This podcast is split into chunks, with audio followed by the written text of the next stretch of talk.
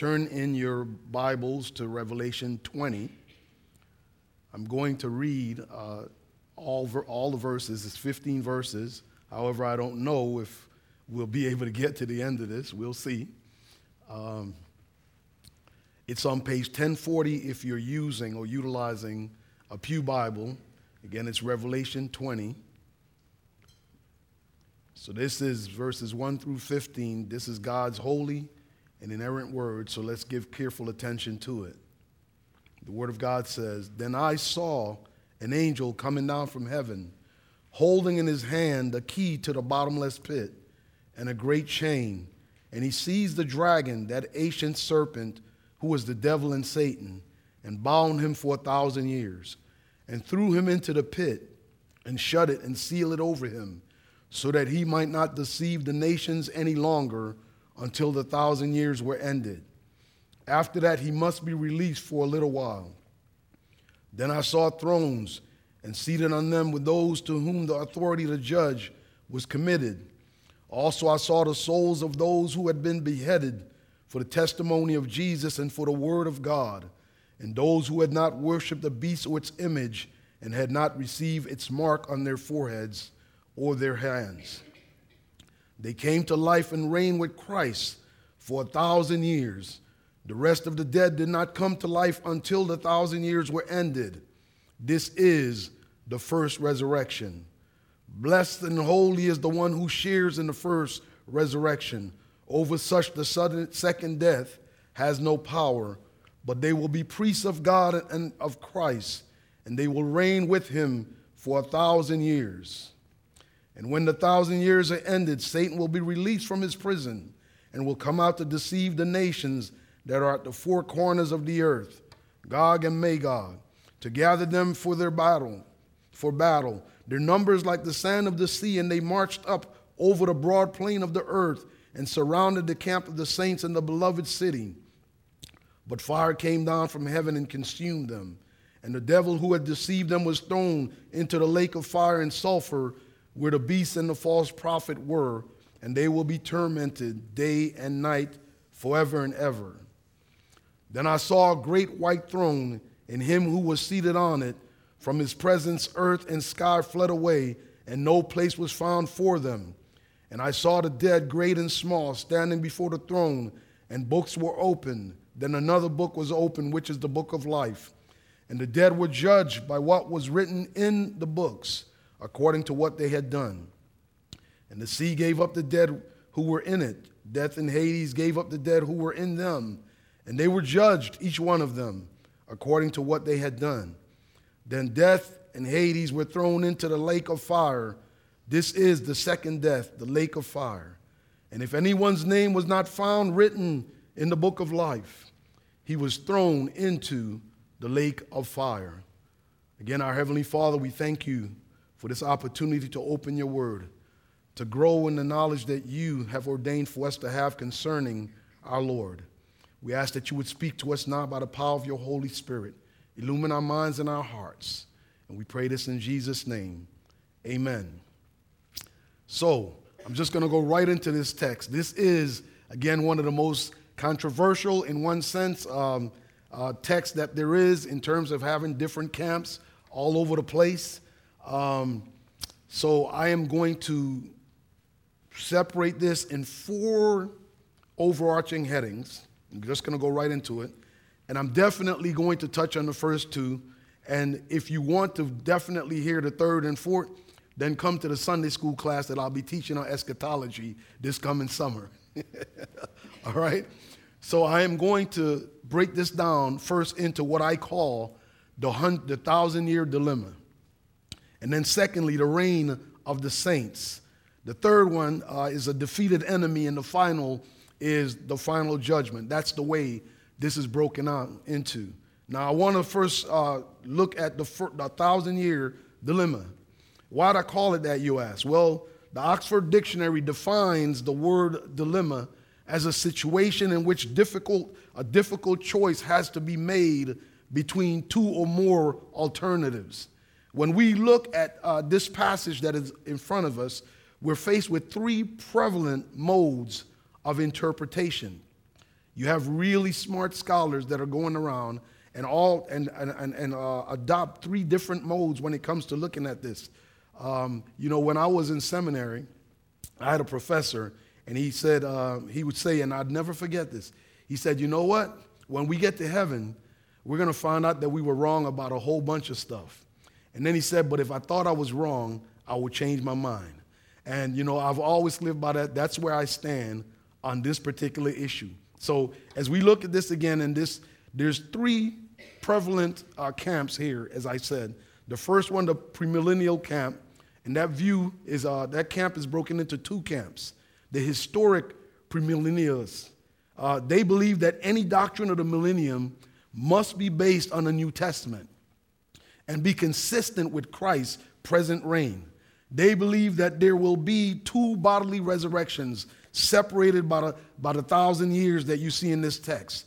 The resurrection of the righteous when Christ comes again, and then the resurrection of the unrighteous after the thousand years. After that, there will be an eternal state that will be instituted. Now, you need to understand or know that we had church fathers that actually embraced this Irenaeus, Papias, Justin Martyr, Tertullian, and Hippolytus. All of them embraced that. Now, here in the 19th century, we had a dispensational premill position. And for them, they hold that there's a radical distinction between Israel and the church and that all prophecies must be interpreted. These are the ones that hate anyone who believe anything else. I mean, and this is the most prevalent position. This is what you'll see on television, on the radio, anything like that. all prophecies must be interpreted literally. Prophetic promises to the Old Testament Israel must be literally fulfilled in the physical nation of Israel, not in the church.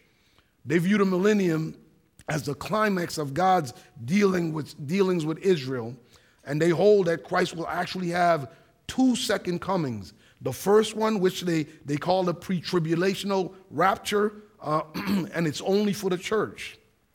The church will leave the earth and meet Christ in the air and, and then go back with him to heaven. And later, after the great tribulation, Christ will physically come with his church to the earth and, and set up a thousand year kingdom in which Israel is dominant. They also believe that there will be three resurrections the first for the righteous dead at the rapture, the second at the end of the tribulation for those saints who have died during the tribulation, and the third at the end of the millennium for the unbelievers. After that, there will be a great rebellion which Christ will overcome, and then he will institute the eternal state. So that's dispensational premillennialism. Hey, if you hear me struggling with that word, just understand that I need to ask other people from St. Croix if that also tongue ties them. All right? So, the post mill position, uh, technically, any belief. Oh, just, but let me just go back to pre mills, okay? Again, this is the most prevalent uh, position, and it would it wouldn't surprise me to know that maybe even the majority of people in here uh, might be pre-mill. I don't know. So what I'm saying is the same thing that I just said to talked about when I talked about uh, the seminary professor and what he said and how I've adopted that posture. And one here's another thing that he always said. He said, you know, before you argue with other people about their position, make sure you know it as well as they do. And, and, and when you do that, you can show a level of humility and understanding concerning where they're coming from and, and move along in that uh, posture. So, anyhow, back to post is technically any belief that Christ will come after the thousand years is post millennial, um, as, as popularly used. However, post millennialism is the belief that the millennium is a future, discrete period of time of unprecedented Christian influence in the world, that is, a golden age. Folks that who adopt this position just think that the church is going to influence the world, the world is going to get better and better, and then Christ is going to come. So, based on the work of the church and the Holy Spirit in the world, uh, that gradually Christ will return after things get gradually better and better. Christ will then come again and receive the kingdom and initiate the eternal state. And now you have the amillennialism position, uh, and amillennialists believe that the thousand years is a symbolic reference to the entire period between Christ's resurrection until shortly before his return.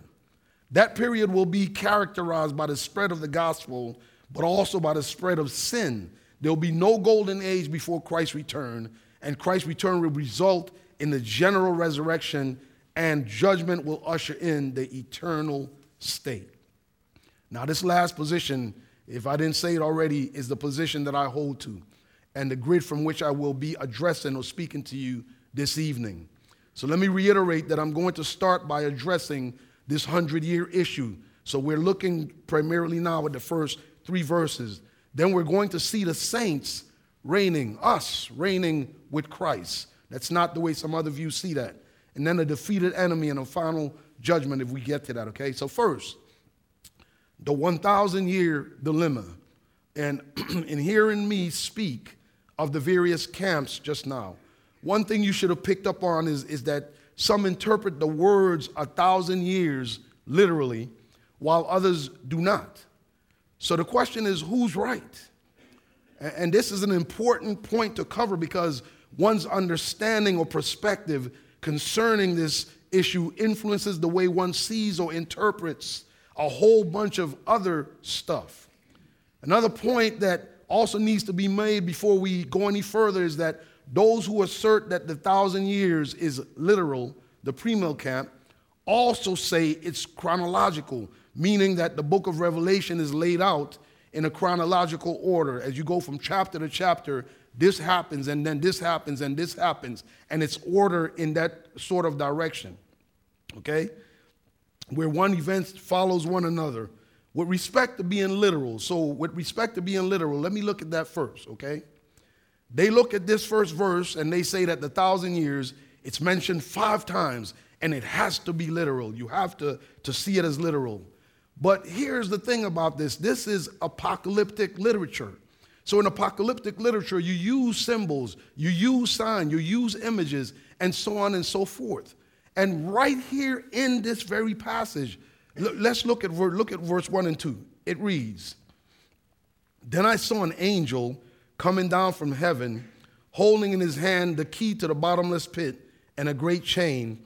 And he seized the dragon, that ancient serpent, who is the devil and Satan, and bound him for a thousand years. Now, my question to you is Is the word key here literal? Is there a literal key that this person has? And is there a literal great chain? Is Satan able to be chained with a literal chain that you and I would envision. Is Satan a dragon? Because what I read in Scripture and my understanding of Scripture is that Satan is a fallen angel, not a dragon, right? Is Satan a serpent? No, he's not. He's not crawling around his belly, none of those things. So if those things, right, and it doesn't say, the text doesn't say, they look, it looked like a key, or it was like a great chain, it doesn't use that kind of language that said it was similar to or like. It says it straightforwardly. A key, the key, a great chain, he sees the dragon, that ancient serpent. So if those things can be symbolic, if those things can be imagery, how come the thousand year can't be imagery also? Okay? So it's saying that a thousand years uh, that the thousand years must be interpreted as literal then, while not saying the same thing about the key, the chain, the dragon, and the serpent. Is that a consistent application of the principle being espoused? Again, the text doesn't say they were like. And I'll be reminded that this book, again, uh, contains apocalyptic, uh, literature. I just mentioned what that is. And so now going forward, let me talk about this issue of chronology. You know, the, the issue where premills say that, oh no, it, it's, it comes, the book is laid out, this chapter, this chapter, this chapter, this seal, that seal, that seal, and it's in order. First this happens and then this happens. Well, let, let's, let's, let's talk about that for a second.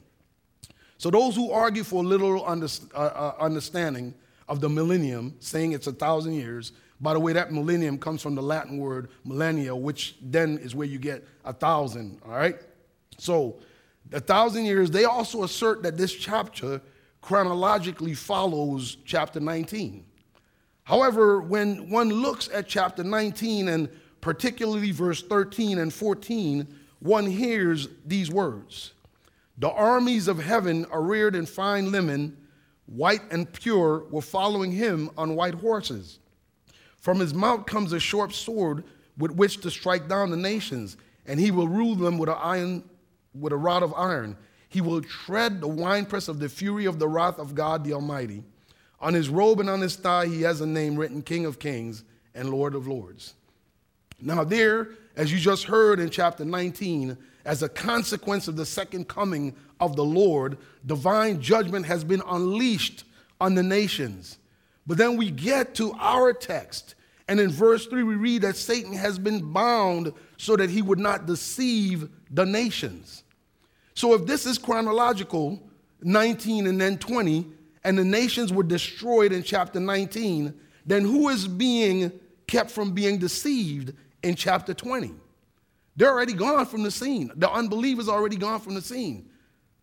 So, so how is that possible unless it's a recapitulation or retelling of the same story? So there are many more, several more instances uh, like this that, could, that I could point out uh, in chapter 12, chapter 16, 20, 19, all retelling of the same instances. It's sort of like watching a movie. I remember I had an assistant pastor one time um, that I was at the church that I used to be in, and we were going through Revelation, and he talked about the Star Wars movie Rogue One to explain this recapitulation thing that I'm talking about. And he, he explained by using that last big war scene that they had. There was a scene where there was a fight up in the tower. There was a scene where it was a fight down on the ground. There was a scene where the aircrafts, the, the crafts that were flying, all there were like different, six different scenes that were all occurring at the same time. And the cameras were panning from one scene to another scene to another scene. The situations looked completely different, but what you were having was a retelling of different accounts from different perspectives. In other words, the camera lens was aiming from a different angle. It's kind of also, we have four gospels. And if you look at the four gospels, you see that they're speaking from different angles in the same way. And so, if that is the situation that you have, right, then what you have in chapter 19 is the same thing that you have in chapter 20. The addition in chapter 20, what's added through the camera lens in chapter 20, is the defeat, the final defeat of Satan. But the defeat of Satan, you have the defeat of the beast and the false prophet in 18, at 17, 18, and 19. And now you have the defeat of Satan. But guess what? That defeat didn't take a thousand years from, the, from that point. All three of them were defeated. The unholy trinity were all defeated at the same time, uh, as scripture points out, okay?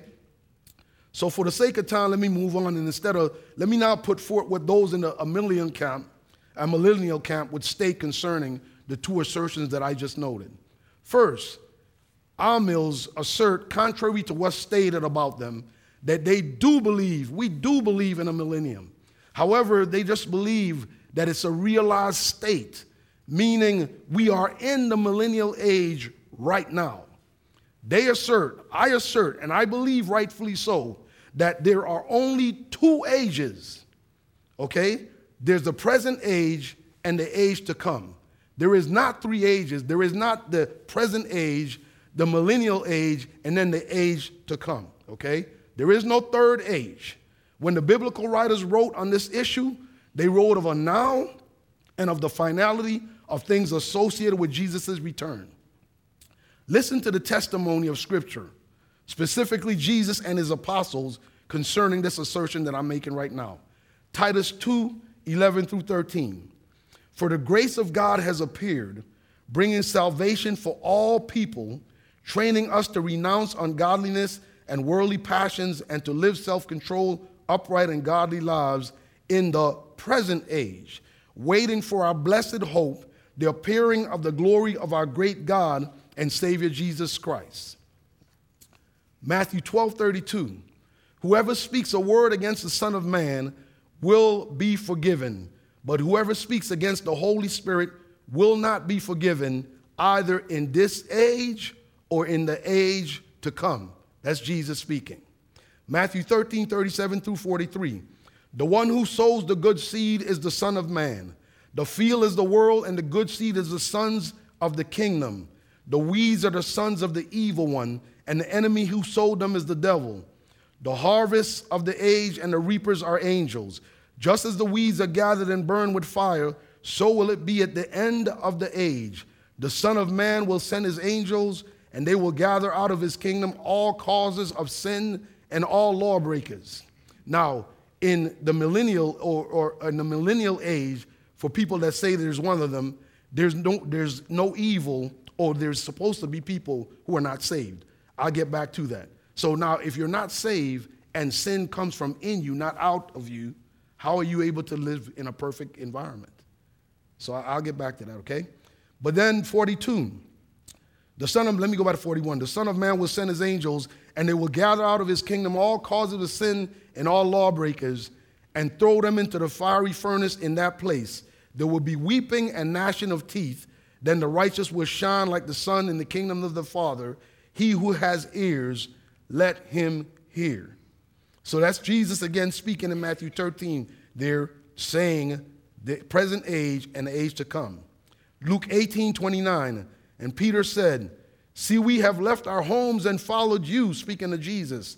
And he, that being Jesus, said to them, Truly I say to you, there is no one who has left house or wife or brothers or parents or children for the sake of the kingdom of God who will not receive many times more in this time and in the age to come eternal life. Ephesians 1 19 through 21. And what is the immeasurable greatness of his power towards us who believe? According to the working of his great might that he worked in Christ when he raised him from the dead and seated him at his right hand in heavenly places, far above all rule and authority and power and dominion, and above every name that is named, not only in this age, but also in the one to come. Two ages mentioned consistently. So you see the testimony of Scripture concerning now and the end of the age. That is the testimony of Scripture. So now let me pivot to one other significant issue or item associated with the thousand years mentioned in our text. That is the binding of Satan for a thousand years. After hearing the things that I just shared, a typical question that arises is well, wait a minute. If there's no literal millennial age, and, and according to this text, and your description of the age we're in now, the present age, aka the millennium, as I'm asserting we are, Satan is bound. And so, Satan is bound, then how come you have all the evil we have around us? All the destruction, wickedness, and abounding lawlessness and, and deception. If Satan is bound, how is that so? Well, I'm glad you ask. The short answer is regarding salvation and God's elect. Satan's scope of deception is limited to those that are his. If you see it, if you look at the text, it tells you what his scope is. It tells you what his scope is. It says, Who is the devil and Satan bound for thousand and shut it up? Well, hold on. So that he might not deceive the nations any longer. He might not deceive the nations any longer until the thousand years are done, right? So now, think with me. When, and I'm glad providentially that I had the opportunity to go through the book of Numbers, Deuteronomy, in Sunday school since I've been here. Think with me when God called his people, the Israelites, he called Abraham out of a, a pagan land, pagan people, right? Then he raised up his own people. Name one other nation at that time that was worshiping God. Not one. Satan had the keys. Then Jesus came and Jesus, as you always hear preachers saying, Jesus came and he took the keys to death, hell, and the grave. Isn't that what happened? He took the keys to death, hell, and the grave. And since at that particular point, right, Satan only has, Satan is not equal to God. Satan is God's pawn, okay? So from the foundation of the world, God the Father promised God the Son a people for himself, okay? So, how is that supposed to come to pass now? You have people around there that are saying that, you know, we can reject uh, God and so on and so forth. Those that are his elect can reject him. But you know what? Those that are truly his elect will not want to reject him when they understand and know and he regenerates their heart. You see. So the fact of the matter here then is, like I said, what this passage is showing or saying is that those people, the rest of the people, the rest of the people in the nations, they are still subject to being deceived by Satan, but his power is limited. You, okay? Listen to Mark 3:27 for some insight on this. It reads, "No one can enter enter a strong man's house." Remember we're talking about the binding of Satan for a thousand years. No one can enter a strong man's house and plunder his goods unless he first binds the strong man. Then indeed he may plunder his house. And you know when this binding took place?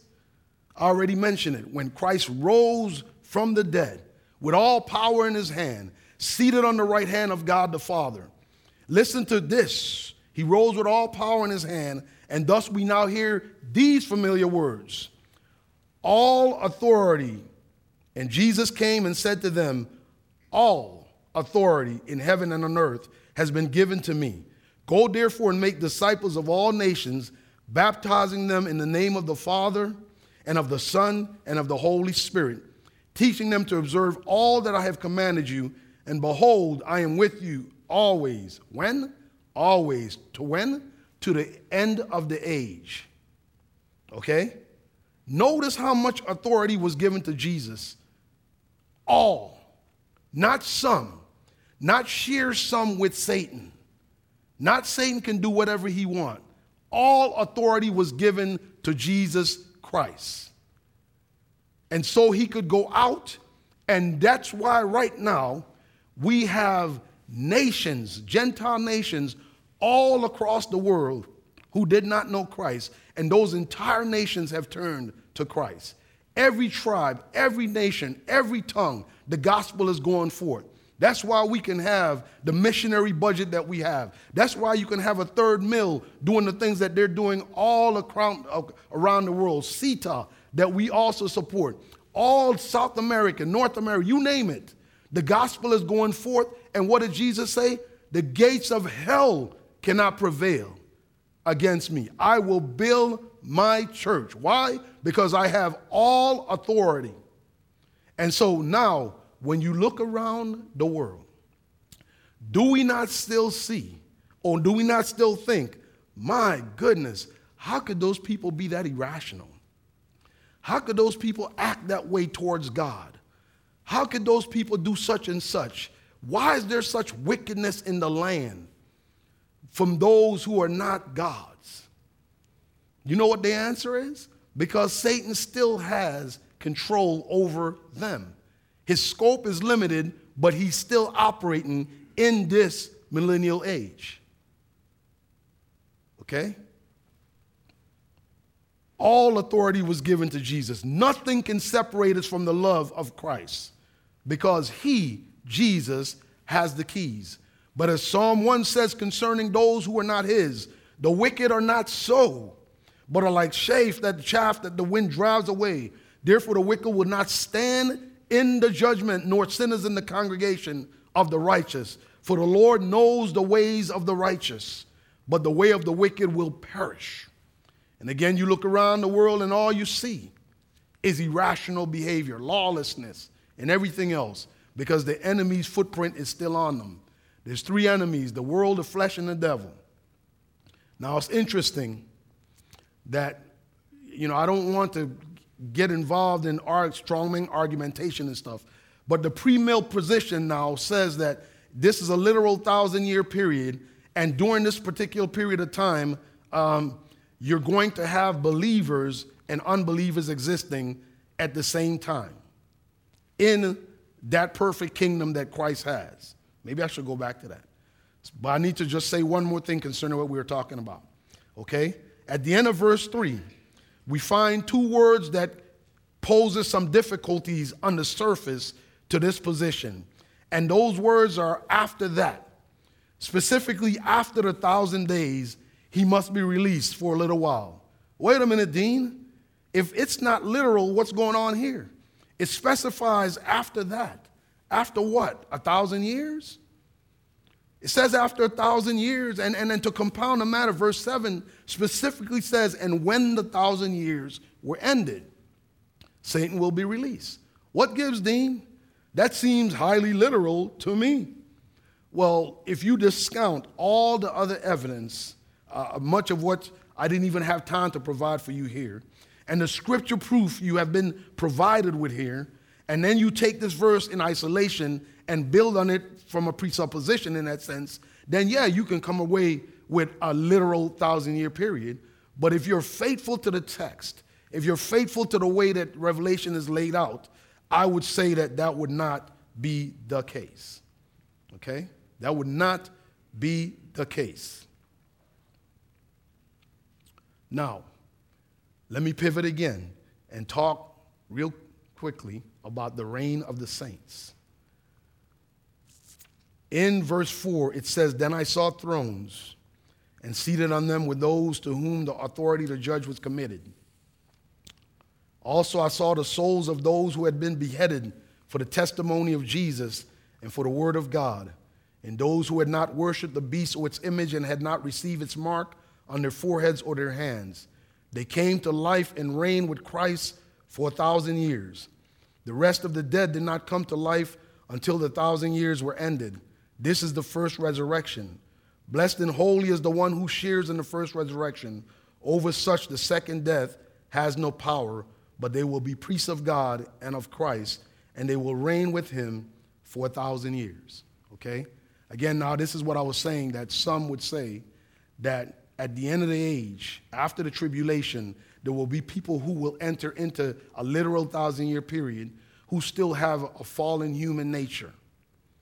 And then you will have those of us who have been saved, and we will be ruling over them with Christ. Okay? Is that so? Is there any evidence in the Bible to point to a place where, when Christ reigns, evil will still be able to exist? Some say, well, you know, the, the, the Satan is bound, he's, he'll taken out of the picture. Let me ask you this how many of you think you're that important that Satan needs to bother you? Don't you sin enough on your own? You need Satan to take, you think you need Satan to cause you to sin? I know I don't need Satan to cause me to sin, and I can tell you, I also don't think that I'm big enough for Satan to bother me. I think the demon that bothers me might be this big. He's shorter than me. You see? So we sin because we're sinners. And if millions of us are in a kingdom that's supposed to be perfect, guess what's going to be in that kingdom? Sin. Rampant sin. Right now, people illog- uh, irrationally attack Christ, irrationally attack God, and all of a sudden, they're going to be able to humble themselves in the presence of God? Really? Guess what? Adam didn't have our sin nature, and he sinned. How are you going to go into the, this thousand year period? You have a sin nature, unlike Adam, and you're going to be able to not sin. It doesn't make sense. It does not make sense. What makes sense is that God comes back in the way the text says from this present age and brings in the age, the kingdom age. He's already reigning right now in his kingdom, but I'm saying, period, in the last day, period, okay? So, here in this particular text, if you're looking at it from this perspective, and now all of a sudden it's saying that these people are reigning with Christ in this thousand years, what's going on here? The short answer, because I got to get out of your way, is we are reigning with Christ right now. And let me take you back to the garden again. What happened to Adam and Eve in the day that they sinned? God told them, in the day that you sin, you will do what? Die. So when people look here and they say, What's the, what is the first resurrection? Right? So, oh no, there has to be a different resurrection. That's when you first get things. No, uh uh. The first resurrection that this text is pointing to, Beeke says it, Men says it, Boyce says it. Everyone that, I, that I've looked at agrees with it, okay? This is a spiritual resurrection. The first resurrection is a spiritual resurrection we have been brought to life. We were dead, remember, in our sin, and we were resurrected, born again, new life. You get it? So the first resurrection, that is what it is. And so now we are reigning with Christ. You don't believe me? If you don't believe me, then tell me or explain to me why 1 Peter 2 9 says this. But you are a chosen race, are a royal priesthood, not will be. You are right now reigning with Christ, right now, seated in heavenly places, right now. No, that's what it says. A people for his own possession, that you may proclaim the excellencies of him who called you out of darkness into his marvelous light. Once you were not a people, but now you are whose? God's people. We are reigning with Christ right now. And the rest of this passage, the enemy will be defeated. He was defeated in chapter 19 already, defeated in chapter 16 already. When you hear the terms Gog, Gog and Magog, he's reiterating Ezekiel 38 and 39, where there was again a final battle. There's not going to be any gathering and any second thing and then a millennial reign or after the millennial reign. No, there's one, Satan is going to be released, which just means at the end of the millennial, Satan is going to be allowed to go out and do things really bad again. And guess who's going to be at the, the receiving end of that? The church. The church. So the church can sit around walking around saying that they're going to be raptured from persecution, but that's not what's going to happen. And the way you often hear it is, we will not experience the wrath of God. That's right. But Satan is going to be released and the church is going to be persecuted. And if you don't believe it, look at the signs and the shadows of it right now. Right now. We're already being persecuted all around the world. Jesus himself said, if they persecuted me, they will persecute who? You. So even while we're reigning with him on this side of life, that is what our fate will be if we are in that period of time when Satan is released at the end. Again, I wish I could go on some more, but here's the thing that I, that I said that I hope that you heard. We are reigning with Christ right now. That should speak to how we should live. We should desire to walk in the beauty of holiness. We should desire to follow our chief, our commander in chief, who has given us directions. How do you say you love me and not do what I say? And we should glory in the fact that we are seated in high places with Jesus Christ, even right now, that He knows us intimately and perfectly, and He's walking with us, and we are being used as His hand and feet in the world right now. We are subject to being persecuted right now, but He who is in us is greater than He is who in this world. And so the peace that passeth all understanding in the midst of all things, it's still ours. But if you see the government going rogue, religious arena going rogue. That's the same thing that John, the Apostle John, was talking about that happened right here when he talked about the beast and the false prophet. Government and religion both went rogue, and only the people of God stood in the midst of all that and were persecuted by both entities. Okay? So, again, quick plug again come to my Sunday school so we can really dig into this stuff, all right? Let's pray. Father, we, we thank you for uh, this opportunity that you've given us to hear your word. Again, as I pointed out earlier, there's uh, folks, we're in different camps, uh, scholars who espouse the other views and uh, do so strongly. Uh, this is not an issue that should cause any one of us to break in fellowship or relationship with one another. But here's what we would ask you, Lord, that you would open our eyes and our hearts to your goodness towards us that you would cause us to walk in the light of your word, that you would reflect your glory from us to others so that they might see who you are as we speak to them concerning your goodness, your grace, and all that you have uh, bestowed upon us. Father, this evening, as we looked at this millennial period, and we have asserted that we are even now reigning with you. Would you then enable us to reign with you in a manner that befits the King? Would you cause us not to sin against you? Would you enable us by your Spirit, again, to walk in a manner that glorifies you to use us in ways that will cause those that are lost in the dying world to be drawn to you?